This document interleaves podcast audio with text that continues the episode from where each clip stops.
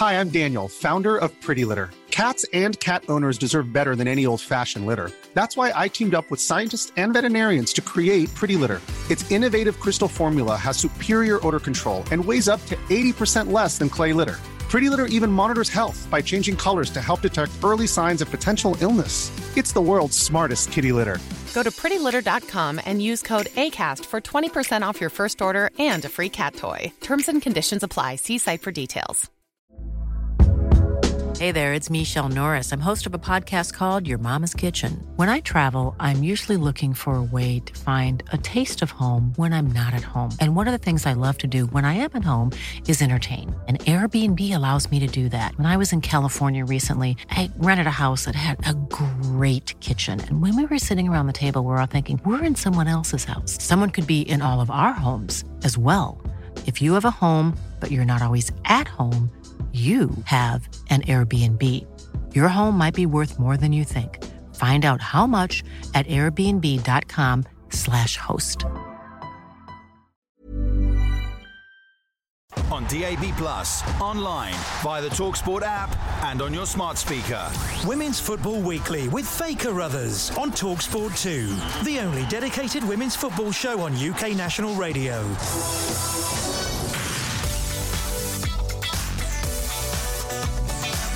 Hello. Welcome to Women's Football Weekly. Another busy day in the world of women's football with not one but two international managers stepping down. We'll be discussing the departures of both Phil Neville from England and Jayne Ludlow from Wales, as well as Chelsea taking top spot in Barclays FAWSL after their win over Manchester United. Oh, Fran Kirby could be in here. It's a lapse at the bat from United. Kirby! It's the woman in form. It's Fran Kirby for Chelsea. City are at it again, this time smashing seven past Villa to keep the pressure on the title contenders.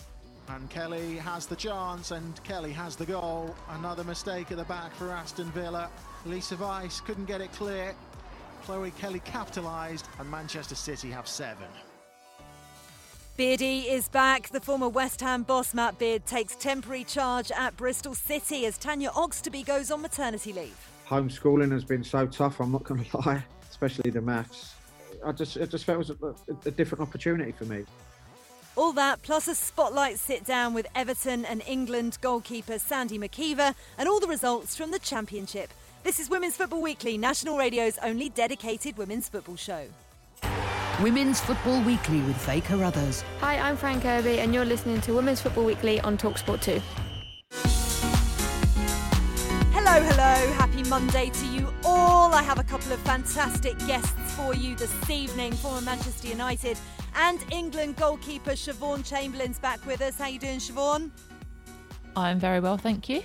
Excellent. And Amy Ruszkai is making her Women's Football Weekly debut from goal.com. How are you doing, Amy?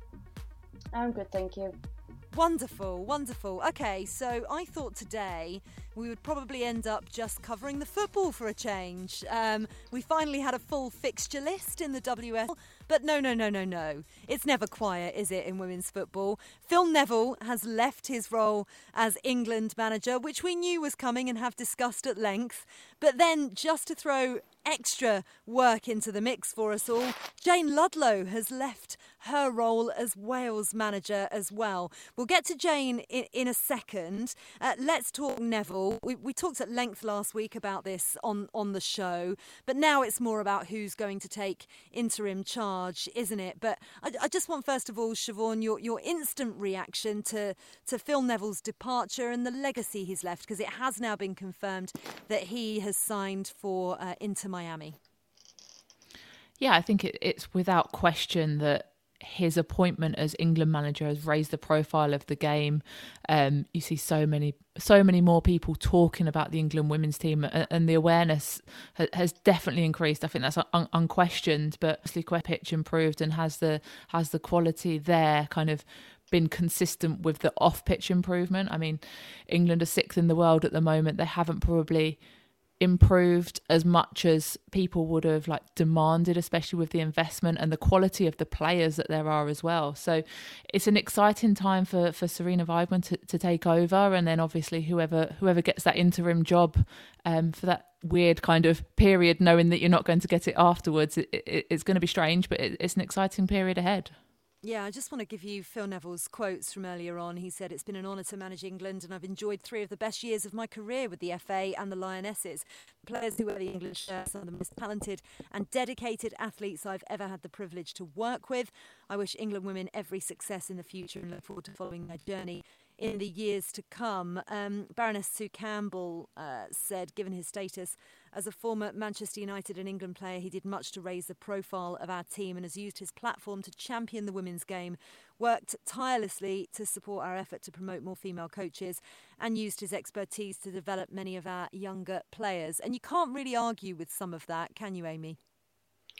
No, I think probably the the one thing that will last with Neville, his biggest part of maybe this legacy that he leaves, is is the younger players that he's brought through. Uh, you know, you look at Lauren Hemp was given his debut, uh, given her debut, sorry, by Neville, and Beth Mead, I think as well, was another that was given a debut by him. And there's a lot of those players that even before Neville's time that were given their debuts by managers before that have developed massively under Neville um, and been given that chance. You know, maybe it stems from him being a, a youngster coming through at Manchester United at the time when they said kids don't win anything, and he kind of came through in that in that time, and he's given a lot of young players that are the future of this England team their chance.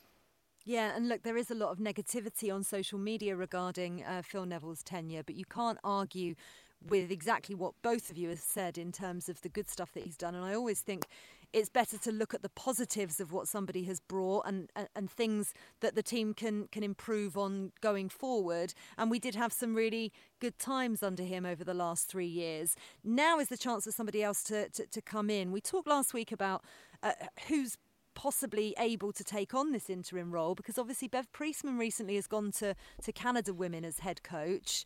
Um, Mo Marley has, uh, who's been in caretaker charge before, has retired, and then we've seen Rehanne Skinner uh, go and manage uh, Tottenham. So who else is left? Um, and uh, are we expecting it to be an internal appointment, Siobhan? It's a very good question. I think if I had the answer to that, I'd definitely put a bet on tonight. Um, but it, it's the difficulty of the period of time that it is. There's so many good managers, good young managers, female managers as well out there at the moment, and they're all in positions that they're not going to want to leave for a, for a six month, nine month period of time. So it's kind of how do you find someone to, to fill that gap, but also understands the the model that England want to play with, understands England's philosophy, their DNA. Um, I know it's Team GB as well, but I suppose it depends on what what what are the what are the requirements of the role and well i think it's are they looking at someone separate roles. I think that from my understanding um, that they're recruiting for an interim interim england manager and that is going to be separate to whoever would be Sarina Wiegman's assistant when she takes over in August after leading the Netherlands at the Olympics. And it would also be separate to the Team GB role. So we're talking three different roles here um, and three different recruitment processes, if you like. But, but you would expect, would you not, Amy, that perhaps the FA would want somebody who already, who already knows the inner workings of the FA and, and is perhaps on their own coaching journey? Yeah, I think the the one positive. I mean, it's it's a bit of a crazy situation for the FA at the moment. Obviously, like we said, Skinner and um, Priestman both left recently, so there's no obvious replacement. Um, but I guess the good thing is they they say they've been searching for a replacement for Rehanne Skinner since November. So you'd hope that they've had you know a, a couple of months to kind of scope out the candidates, and they say they'll they'll hopefully make an announcement in the in the coming days. So I guess that's showing that you know they have been looking, and hopefully that means that you know somebody is lined up and, and ready to come in. Yeah, absolutely. L- let's discuss the other big departure of the day because I think there were a lot of people uh, two and two making five when uh, it was announced that Jayne Ludlow, the Wales manager, was, was going to be stepping down after six years Large. People were, were linking the two, but actually, if you went down the press release a little bit further and dig into it, it shows that she's going to take a role um, with, with FIFA and uh, a, a technical role. What more do we know about that, Amy? Um, I mean, it was it was quite brief, really. Um, like you say, a lot of us missed it in the press release as well. Um, I think what it sounds like is that it wouldn't necessarily rule her out of any managerial position that maybe came up. Um, In terms of the Team GB like. role, are you thinking?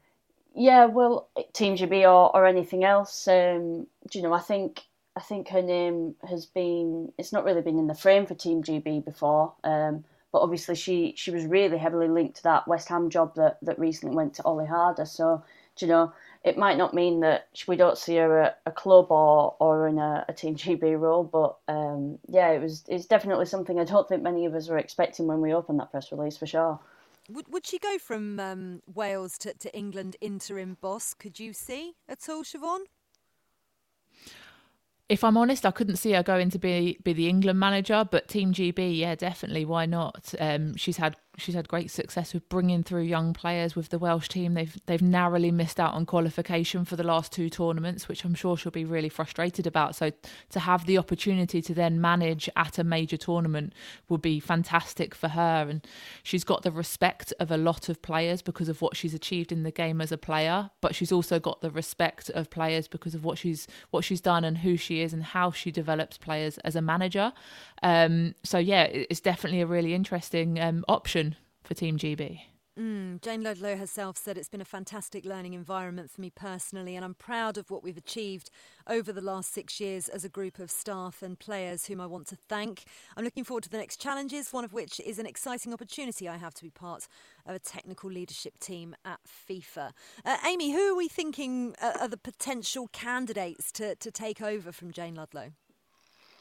Um, I think I think the thing with with um, the job she's done at Wales is that she's been doing a lot of different jobs, hasn't she? I know that she didn't just you know kind of manage the team; she was doing a lot of other stuff um, with you know the pathways and and all sorts of jobs behind the scenes. So I think one of the things I'm quite interested to see is if the if that continues for the next person.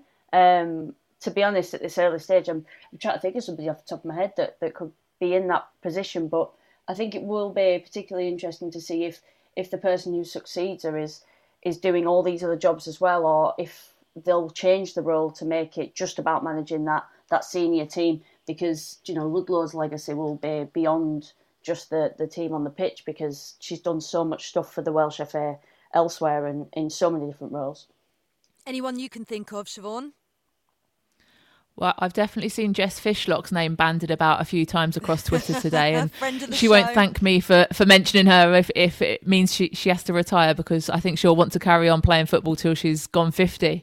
Um, but yeah, she, she's definitely someone that, whether it's right, right time now, but she's definitely someone that I could see in the future um, being involved within the Welsh team, and I'm sure she'll have aspirations to manage her country at some point. Interesting. Well, we shall wait and see. And of course, we wish both Phil Neville and Jayne Ludlow the best of luck. And we look forward to working with and speaking to uh, their replacements in due course as well. Uh, you are listening to Women's Football Weekly on Talk Sport 2. I'm Faye Carruthers alongside Siobhan Chamberlain and Amy Ruszkai. Uh, coming up, Super Fran is at it again as Chelsea beat Manchester United to go top on DAB Plus, online, via the Talksport app, and on your smart speaker. Women's Football Weekly on Talksport 2, the home for women's football.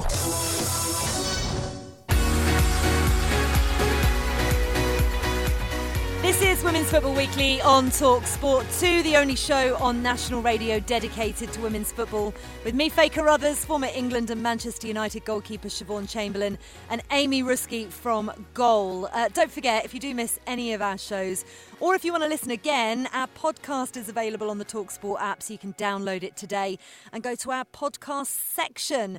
Uh, right, the Barclays FAWSL. We finally had a full fixture list, which was very exciting. So let's start with the top of the table clash that everybody was excited about uh, this weekend. Another chance for Kirby! And off the post! And now it's turned in! It's Pernille Harder for Chelsea. The champions in front at Kingsmeadow. James, might have heard Casey Stoney there saying, get LJ on the ball. She's on it now. And she might hit this, you know. She did! And she scored! How about that from Lauren James? And that's what happens when you get her on the ball. Oh, Fran Kirby could be in here. It's a lapse at the back from United. Kirby! It's the woman in form. It's Fran Kirby for Chelsea. Well, she is the woman in form, isn't she, Fran Kirby? It finished just 2, Manchester United 1. Amy Ruszkai, you were there. Did it live up to the hype? Yeah, it was a great game of football actually. I think when it started, we were we were surprised by how the pace of the game was absolutely ridiculous in the first uh, 15 20 minutes. It was just constant. Um, obviously Manchester United were, were pressing really high and Chelsea were creating chance after chance after chance and they could have almost been 3 0 up after 15 minutes. Um, it was just such a chaotic game of football to start with. Yeah, Sam Kerr had plenty of chances, didn't she? But just, I mean, we've seen this from her in games before. We've seen her be amazingly clinical, and we've also seen her have some shockers, Siobhan. Yeah, I mean, she gets in such fantastic positions. Her movement, her running off the ball, Fran Kirby's link up play with her to find her has been immense, especially the last couple of games. But yeah, her, her final play and her clinical finishing just hasn't been there. And it's frustrating to see it because she does all the hard work. She gets there, she gets in those positions, but just isn't finding the back of the net at the moment. Mm. Um, I think for, for Emma Hayes, she'd be more frustrated if she wasn't getting in those positions. It's, it's a positive you've got to got to take. If your strikers aren't getting in goal scoring opportunities, then that's an additional problem. Yeah, she did say afterwards, Emma Hayes, the Chelsea manager, though, didn't she? That you know, she, I think she gets a bit exasperated when they don't take their chances because, you know, at some point they'll they'll get punished. Um, Pernille Harder, though, was there to put them one up in the 30th minute, uh, but that came from Fran Kirby uh, trying to uh, flash a shot across the face of goal to to reach the far corner, and uh, it hit the post. And fastest to rebound was Harder, Amy. Yeah, I think Chelsea were, you know, they it was well overdue that lead at that point. They, like we say, we, they had so many chances, and Man United defended that. You know, there was the I can't remember who it was, but one of the Manchester United players had headed in and nearly went in, and Amy Turner cleared it off the line. Then you know she nearly blocked the the harder shot. It was it was a bit of a scruffy one, but um, I don't think that Chelsea or Harder will be complaining about that at all. No, I'll tell you what, Casey Stoney won't be complaining about uh, Lauren James either because she came on as a substitute in the second half, got United back into it, Siobhan, and it was a beautiful goal. It was. It's what you know you can you can get from from Lauren James. She's a fantastic player. She struggled a bit with injury through this season, and she's kind of been in and out trying to get back, finding that bit of form. But you know that if you can get the ball to her, she can create that bit of magic without really needing any help from anybody else. And you obviously heard Casey Stoney on on the sideline saying, "Get the ball to LJ," and and that's what you need to do. You just need to give her the ball and get her in those kind of positions around the edge of the 18 yard box, and she can create magic like like that. Just that defending though, because that was shocking. Just a few minutes later. Yeah, it, oh, it wasn't ideal, was it? And I'm sure Casey Stoney, as a centre back, would have been holding her head in her hands if, in frustration because all the hard work you do and, and one lapse of concentration, that's sometimes all it takes and can cost you. I think we sometimes overcomplicate football massively, and all it took was one long ball a goal, a win, and Chelsea are back on top of the league. we love a bit of overcomplication in the media as well as on the pitch. Don't you worry about that. Gives you so something Chel- to talk about. Absolutely, absolutely. Uh, Chelsea had 17 shots, six of them on target. We mentioned that, Amy. Source of frustration sometimes uh, for Emma Hayes, I think. But Chelsea have equalled Manchester City's WSL record of going 31 games unbeaten. They've not lost in the league since January 2019, which was a 3 2 defeat to, to, Birmingham, which nobody would have written at the time. It, it, means that they go top on goal difference and they have a game in hand um, as well. That game in hand is against Spurs. Um, they they surely look like retaining their title, don't they, in this kind of form? Yeah, I think so, and I think Emma Hayes knows that as well. Um, you know, speaking to the press after, she she's been in all the situations. She's been top of the table. She's been chasing. She's been, you know, favourite. She's been underdogs, and she was saying, you know, when when you're top of the table, whether you're off the pace, nobody writes at the end of the season if you lift that trophy that they were the chasing team. It it you know it's it's all about how they handle that pressure, and they've won so many titles, and they know how to handle that pressure. Um, and I think it was a credit to Man United as well to how close they kind of came to this team that's been in the works for nine years, like you say, setting that unbeaten record, um, well, equaling it, and um, Casey Stoney's side weren't really that far off in that second half from, from getting a point if they, they just depend that long ball. Yeah, we'll just focus on, on Manchester United again in a second, but I want to play some Emma, Emma Hayes audio because after the game, uh, she said she was not going to get carried away despite that incredible record. No team has retained the title. No team in this country, in the modern day WSL. You realise how hard this is. This is extremely difficult. So to go unbeaten for two years with that quality is an unbelievable achievement but it's not a trophy. It's the sort of thing you could talk about later on, but it's not a trophy. And as I was reminded by a Doc Rivers post- podcast I was listening to, it's not about what you have, it's about what you haven't got yet. And we haven't yet got a title the season after we've won one. We haven't got a Champions League. We haven't got a, you know, successive Continental Cup. This team has a lot of things to achieve yet. So I don't get carried away with sort of records like that, to be honest. She's always pragmatic, isn't she? Chelsea manager Emma Hayes. And I'm going to be looking up Doc Rivers, another podcast to add to my ever growing list of podcasts. Don't forget, Women's Football Weekly have one as well. If you've not downloaded that for your uh, exercise walks during lockdown, then please uh, do. Uh, from a Manchester United point of view, though, uh, what we haven't mentioned is that Leah Galton and Casey Stoney were both. Um, uh, won Manager and Player of the Month in the Barclays WSL th- this season, which is which is pretty impressive. And they have really and are really uh, pushing the, the traditional top three, Siobhan, this season. Can you see Manchester United staying up at this level for, for years to come? Yeah, most definitely. I think as a club, Manchester United is huge, and they obviously didn't come into the league um, when it began that, that they're relatively new. But what they've done is they've done it the right way. They've invested well. They've they've built a team and built a squad that can compete over time that's got better and better there's there's so many young players in that team that have come into the England senior team over the last last six seven months or so, and they've been doing fantastically well. And that's credit to Casey Stoney and it's credit to Manchester United. And there's no reason why they can't maintain that challenge at the top of the league this season and for many more years to come.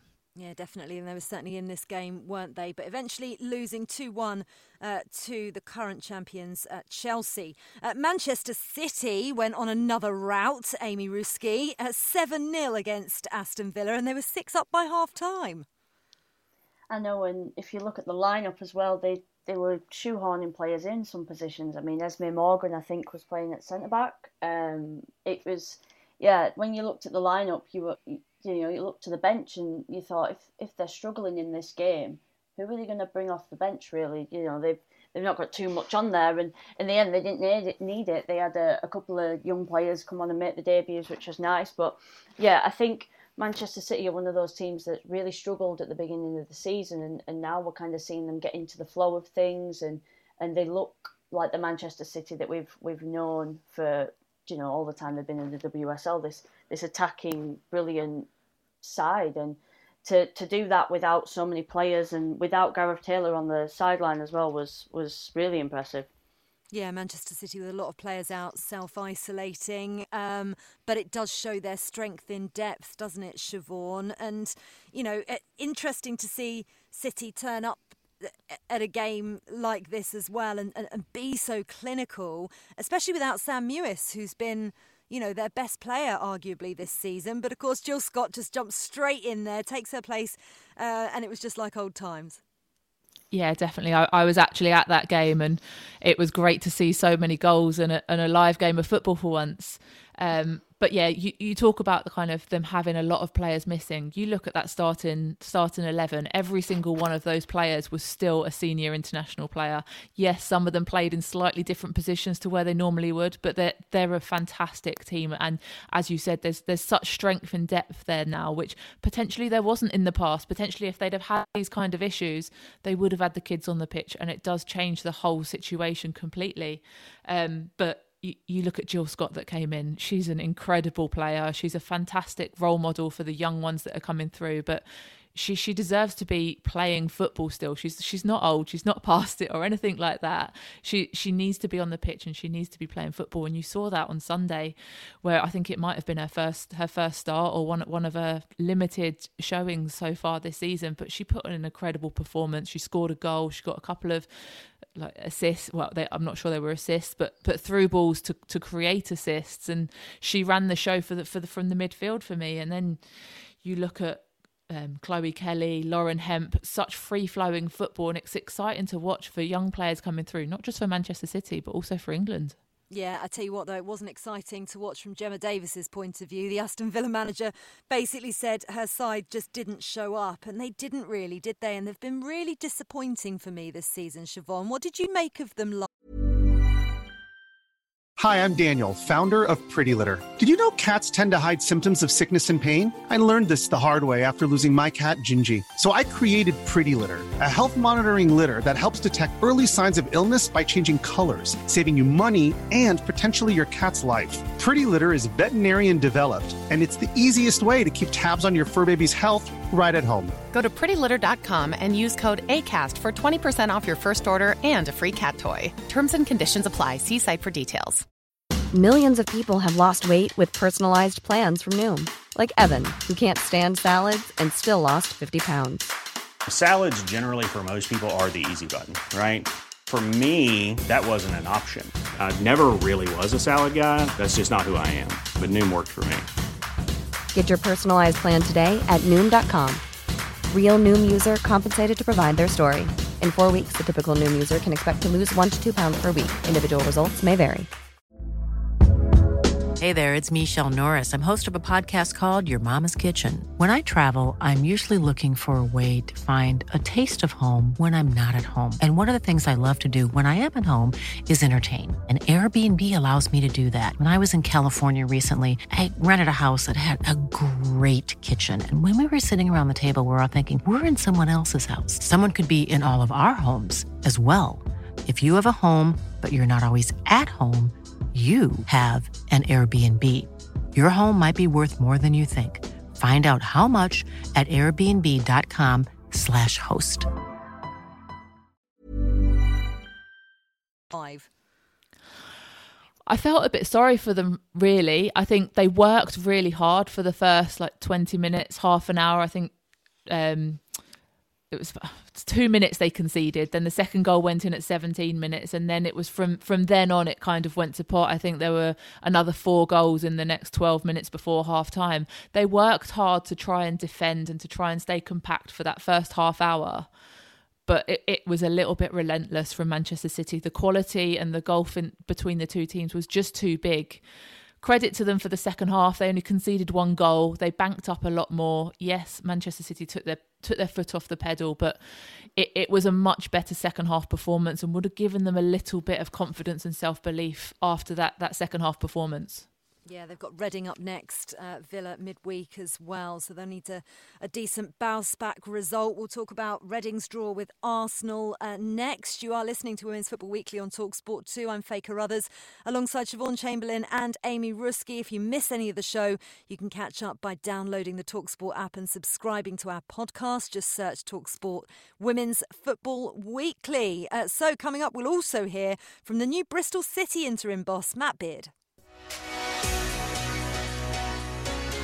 You are listening to Women's Football Weekly on Talksport 2, the UK's only national radio show dedicated to women's football. I'm Faye Carruthers, and with me tonight we've got former England and Manchester United goalkeeper Siobhan Chamberlain and Amy Ruszkai from Goal. Right, four other games to get ourselves through. Reading 1, Arsenal 1. Pretty sluggish and slow Arsenal, actually.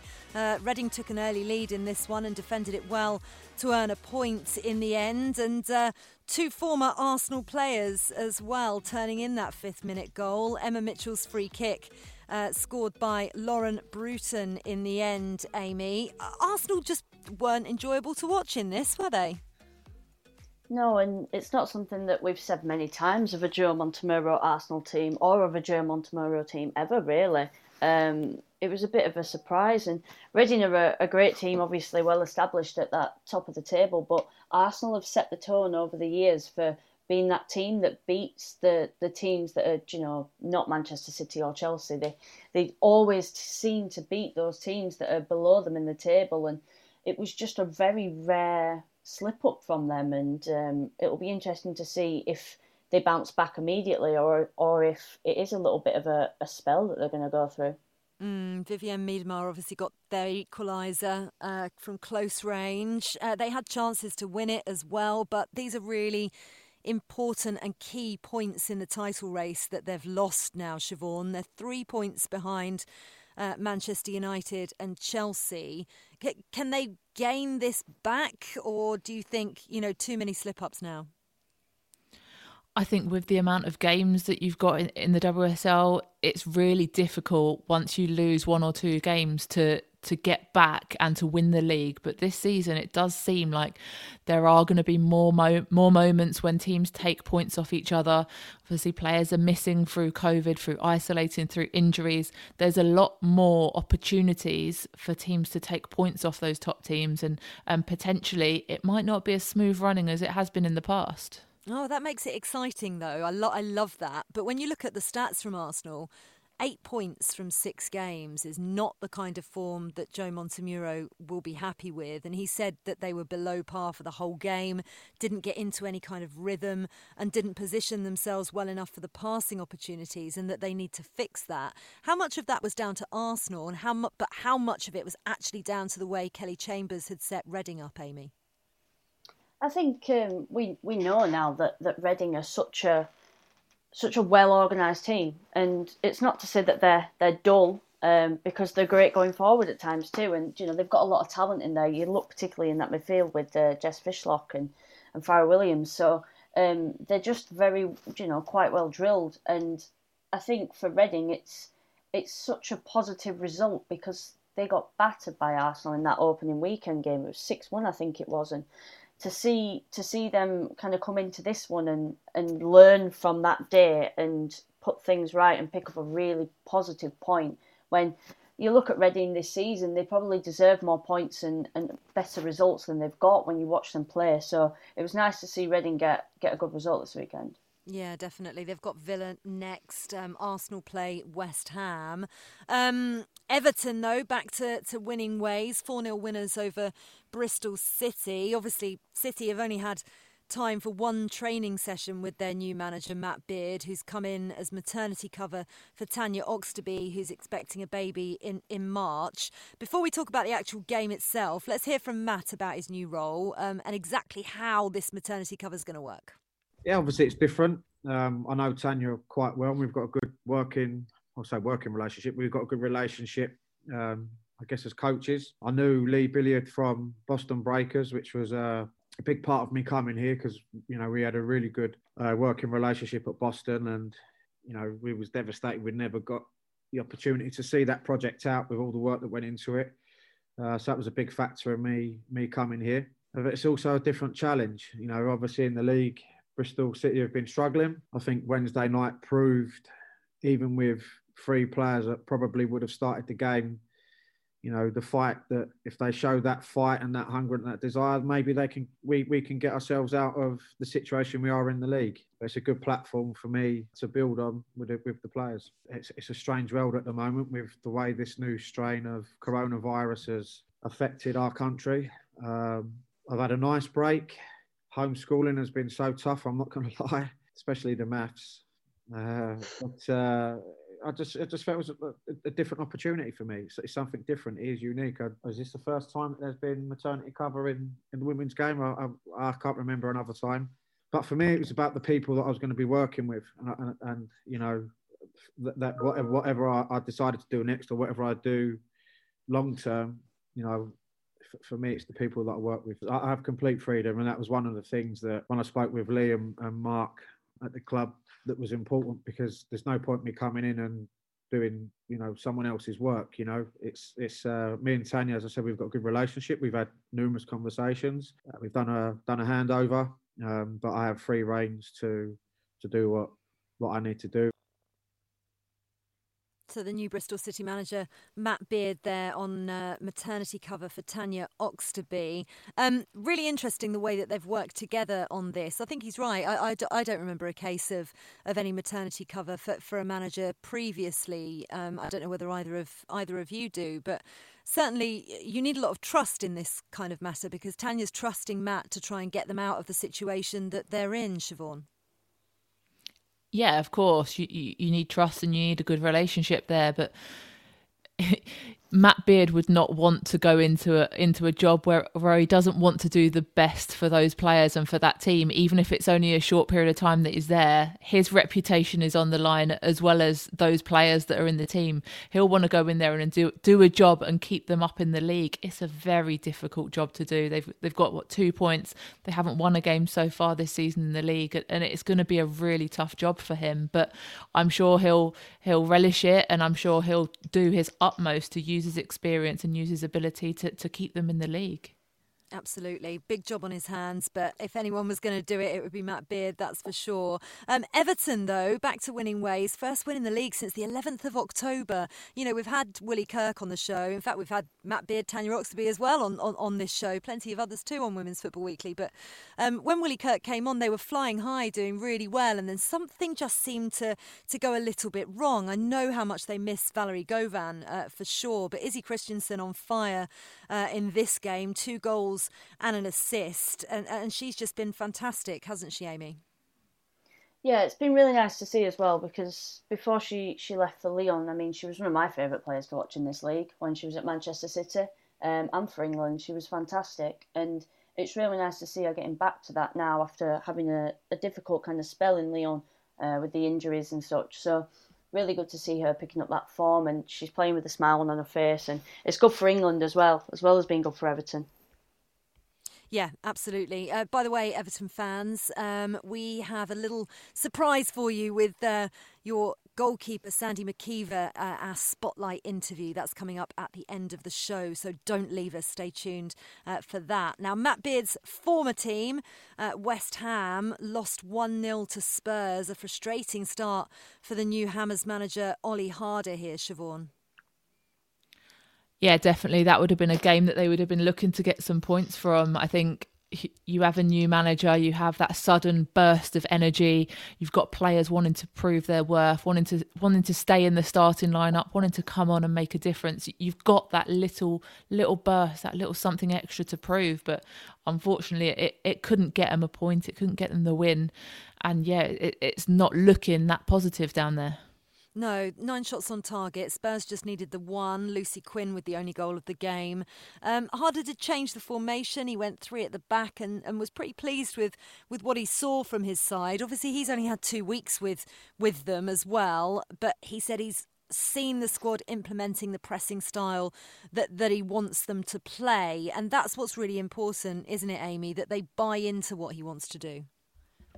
Yeah, and I spoke to um, Ollie's old assistant who's now taken his job in, in Norway at the women's club he was at, and he was talking about how he wants to play this this attractive attacking style of football. They like to play press aggressively, um, but it sounds like he's quite flexible as well in that when they come up against you know Manchester United and Manchester City, they will accept that you know they're not going to have the possession that they want, and they can play a little bit more direct and be a little bit more pragmatic if they need to be. So.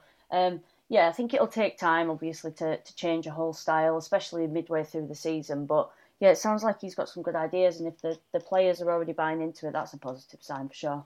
Well, the Tottenham players are certainly buying into whatever Rehanne Skinner is doing uh, with them since she took over in November. They've been really impressive, and you only need to win a game by a goal to nil, Siobhan.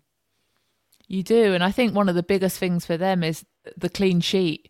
I know probably I'm a little bit biased as a, as a former goalkeeper, and I think everything starts with a clean sheet and a and a good goalkeeping performance. But the more you can keep clean sheets, the more you can limit your opposition's opportunities and, and, shots on target. That the more chance that you're gonna you're gonna have to to get points from matches. And I know they had to defend quite deep at times, and and they were put under quite a bit of pressure from West Ham predominantly probably down to the, their ch- change of of system and trying to press a little bit higher. But they managed to do it. They managed to keep them out. Keeping a clean sheet was probably really important for them yesterday. Yeah, you say keeping a clean sheet is important, but I guarantee both Birmingham City and Brighton and Hove Albion would like to buy a goal at the moment. Um, nil nil it finished between the two of them. Not particularly surprising given that they've both scored a total of 16 goals between them. Obviously, been hit by COVID cases and injuries as well. Brighton had to recall some loan players, played plenty of players out of position, academy players as well. Pretty tough for them at the moment, Amy. Yeah, and I think given that they'll be happy with the point will be Brighton, um, especially because you know Birmingham have, have turned around so fantastically under under Carla Ward. Um, so yeah, I think, and you wouldn't expect anything less. I don't think from a Hope Powell team. You can you can imagine how how well drilled her players will be, no matter who she kind of brings in. Um, they're always very well organised, and you know goals might be hard to come by, but if you if you keep a clean sheet, then you know you're always going to get at least a point. Yeah, what do either of you know about 17 year old Emily Murphy? Uh, exciting young England talent joined Birmingham on loan from Chelsea last week and she went straight into the starting lineup, Siobhan yeah, I think it's great that that Chelsea are giving their young players opportunities to go out on loan. That there's a lot of teams out there that haven't got the depth that the big four have at the moment, and that they're craving, they're crying out for players to come in and, and do a job. And Chelsea has got so many players, so many world class international players that it can be difficult at times for young players to get experience, to get game time, whether that be in the Championship, whether that be in the FAWSL. It's great to see them out there. I think Jamie Lee Napier, she she's gone to mm. Birmingham as well on loan from Chelsea, and it's good that they're getting that opportunity. And it's going to be a different different situation, a different scenario to what they'd experience at, at, at Chelsea. So sometimes it's nice to to see it from from the other side when when you're not necessarily at one of the top clubs where, where they're given everything. Yeah, very much seeing uh, excited to see what they can do. Uh, you're listening to Women's Football Weekly on Talksport 2. I'm Faye Carruthers. You've just been hearing the thoughts of Siobhan Chamberlain and Amy Ruszkai from Goal. If you miss any of the show, you can find our podcast. Download the Talksport app and search for Women's Football Weekly. Uh, next, we're going to round up the championship and shine our spotlight on Everton's Sandy MacIver. Women's Football Weekly with Faye Carruthers on Talksport 2. You're listening to Women's Football Weekly on Talksport 2. I'm Faye Carruthers, and keeping you company with me is former England and Manchester United goalkeeper Siobhan Chamberlain and Amy Ruszkai uh, from Goal.com. Now then, the championship. Uh, big news Vicky Jepson left Liverpool by mutual consent on Tuesday. She'd been at the club for 12 years and uh, during a difficult last few years as well, which included relegation from the WSL. She'd been in charge since 2018. Liverpool then went on this weekend to lose 2 1 to top of the table Leicester. Uh, Leicester ahead of Durham by three points. Um, Liverpool on 11 back in fourth, meaning that their promotion chase looks well and truly over. Um, Siobhan, your former side, Liverpool, two time WSL champions, obviously. Where do they go from here? I think it's really disappointing to see where they where they are now compared to, to where they were four or five years ago, winning the winning the um, WSL twice. Um, I think it's frustrating as a as a football fan to see a club that's one of the best in the world that's just won the men's Premier League to then have its women's team that's really struggling that gets relegated from the top league and doesn't look like it's having the support that it needs to be successful. Um, I think it, it's it raises a lot of questions as to how much the, the the team and the club is integrated and how much um, the women's team is valued within within that club. Mm, Vicky Jepson, whenever she spoke to us, and obviously she was employed by the club, so of course she would. She always said that she had plenty of support uh, fr- from the club itself. Uh, whenever she spoke on, on, on Women's Football Weekly, uh, but but it does it does beg the question, exactly as Siobhan said, Amy, of of whether or not they really are truly investing in, in Liverpool. Because you look at Leicester, who na- who are now under the King Power umbrella and train um, at, at, the same ground as as the men do, and are very much part of you know Leicester City as a club. And look at the success they're getting. I mean, is is this kind of fair criticism? I think it was. It's an interesting comparison to have this fixture, isn't it? Because you know you can see both kind of you know, you you have this club that's not as big as Liverpool, but is you know doing much bigger things because of that investment. I think though the the press that Liverpool have got, you know, they've they've their reputation on the women's side and, and obviously as a club in general as well has been tarnished a lot recently because of the reports that have come out and, and a lot of the you know players. Um, I remember that point where lots of them left last year and they were talking about they wanted to enjoy their football again and a lot of people mm. picked up on that.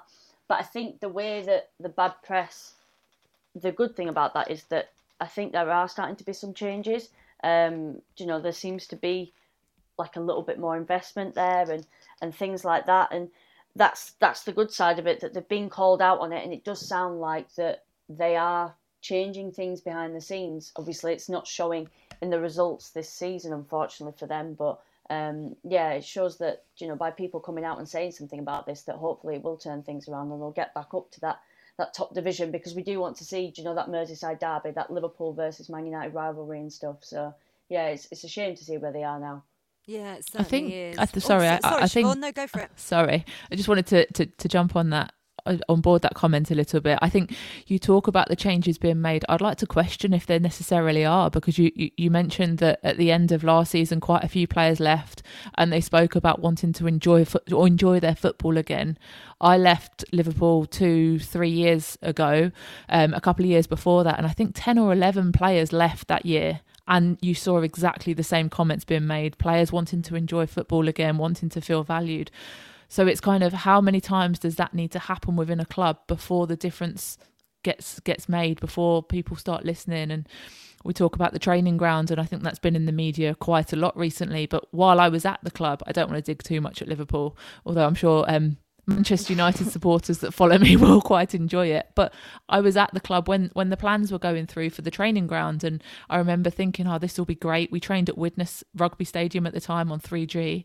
I thought this will be fantastic to have a new training ground. It'll obviously be be built for everybody, but that there was no consideration given to the women's team, and that there's no space for them there, which for me at the time kind of signalled their their importance and their value that they've placed on women's football.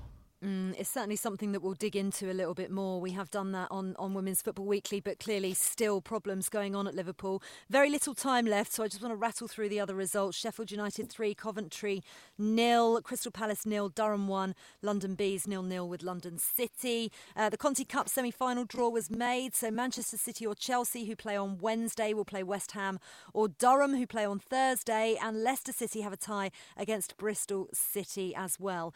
Just about enough time to to bring you a lovely little spotlight interview that Talksport's Bradley Hayden has done with Everton and England goalkeeper Sandy MacIver about her unconventional journey to being a number one. I think when I was younger, it was just a case of my mum wanted me to to be involved in sport. I don't think any of us really know why I picked football. Maybe because I saw the boys play that at school, but um, no, I just think it it was something that took my interest in, and then and and then so my mum just took me to a, a local boys team, uh, which I started playing outfield. As I got older, uh, girls couldn't play with in the same team as boys anymore. So then it was a case of moving my development on to find a girls team. And that's when I joined Crewe Academy. And then that was when a few years later I made the transition from becoming uh, an outfield player to a goalkeeper. Um, and then and then since then moved to Everton, had a few years out in, in America at college and then uh, back here at Everton where where my goalkeeping journey I think really really started. And I was reading up, and you first started out as a striker when you were when you were younger. So how did the move to to going back into goalkeeper come about? It was the last year as a career, I think, for whatever reason, we needed, I think towards the end of the season, we were just having goalkeeper problems and we just needed someone to fill in. At the time, I thought that was a good idea jumping in goal because you play around with your friends and, and it seems a good idea. Um, and it turned out that I really enjoyed it. I think that took both me and my parents by surprise. And then at the end of that season, a number of academies closed down. So I had to go trial elsewhere. And then it was the big decision well, do I stick being an outfield player or or do I give the goalkeeping a go? And uh, that's when I joined Everton. And well, my dad and I were talking about it, I think, the other day actually. And we said, we'll just give this first year as a goalkeeper a go. And then at the end of that year, depending on whether I've liked it or enjoyed it, then we'll stick with it. If not, then I'll just go back to being a striker. And in hindsight now, do, do you feel you made the right decision? I think so, yeah. um, we always joke about where would I have gone if I was still a striker, and the girls that know me at Everton will know that running up and down a pitch definitely wasn't something I enjoy. So, yeah, I think playing in goal was definitely the right idea. Ever- Everton and England goalkeeper Sandy MacIver talking to Talk Sports Bradley Hayden there. Uh, Siobhan Chamberlain as a goalkeeper, just very quickly, could Sandy MacIver be England's number one in the future? Oh, I definitely think she could. She has fantastic potential. Um, she she's done really well since she's come back from America. She's got that experience from playing over there, but but she's also grasped her opportunity at Everton with both hands, and definitely one to watch for the future. Listen, Amy Ruszkai had a fantastic story about biscuits regarding Sandy, but we'll have to save that for her next appearance on Women's Football Weekly. It's been a pleasure having you both with me. Thank you for joining us.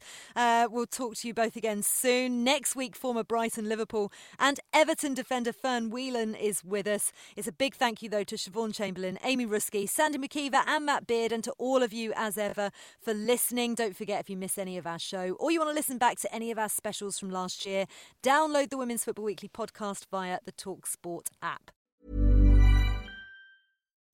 When you make decisions for your company, you look for the no-brainers. If you have a lot of mailing to do, stamps.com is the ultimate no-brainer. Use the stamps.com mobile app to mail everything you need to keep your business running with up to 89% off USPS and UPS. Make the same no-brainer decision as over 1 million other businesses with stamps.com. Use code PROGRAM for a special offer. That's stamps.com code PROGRAM.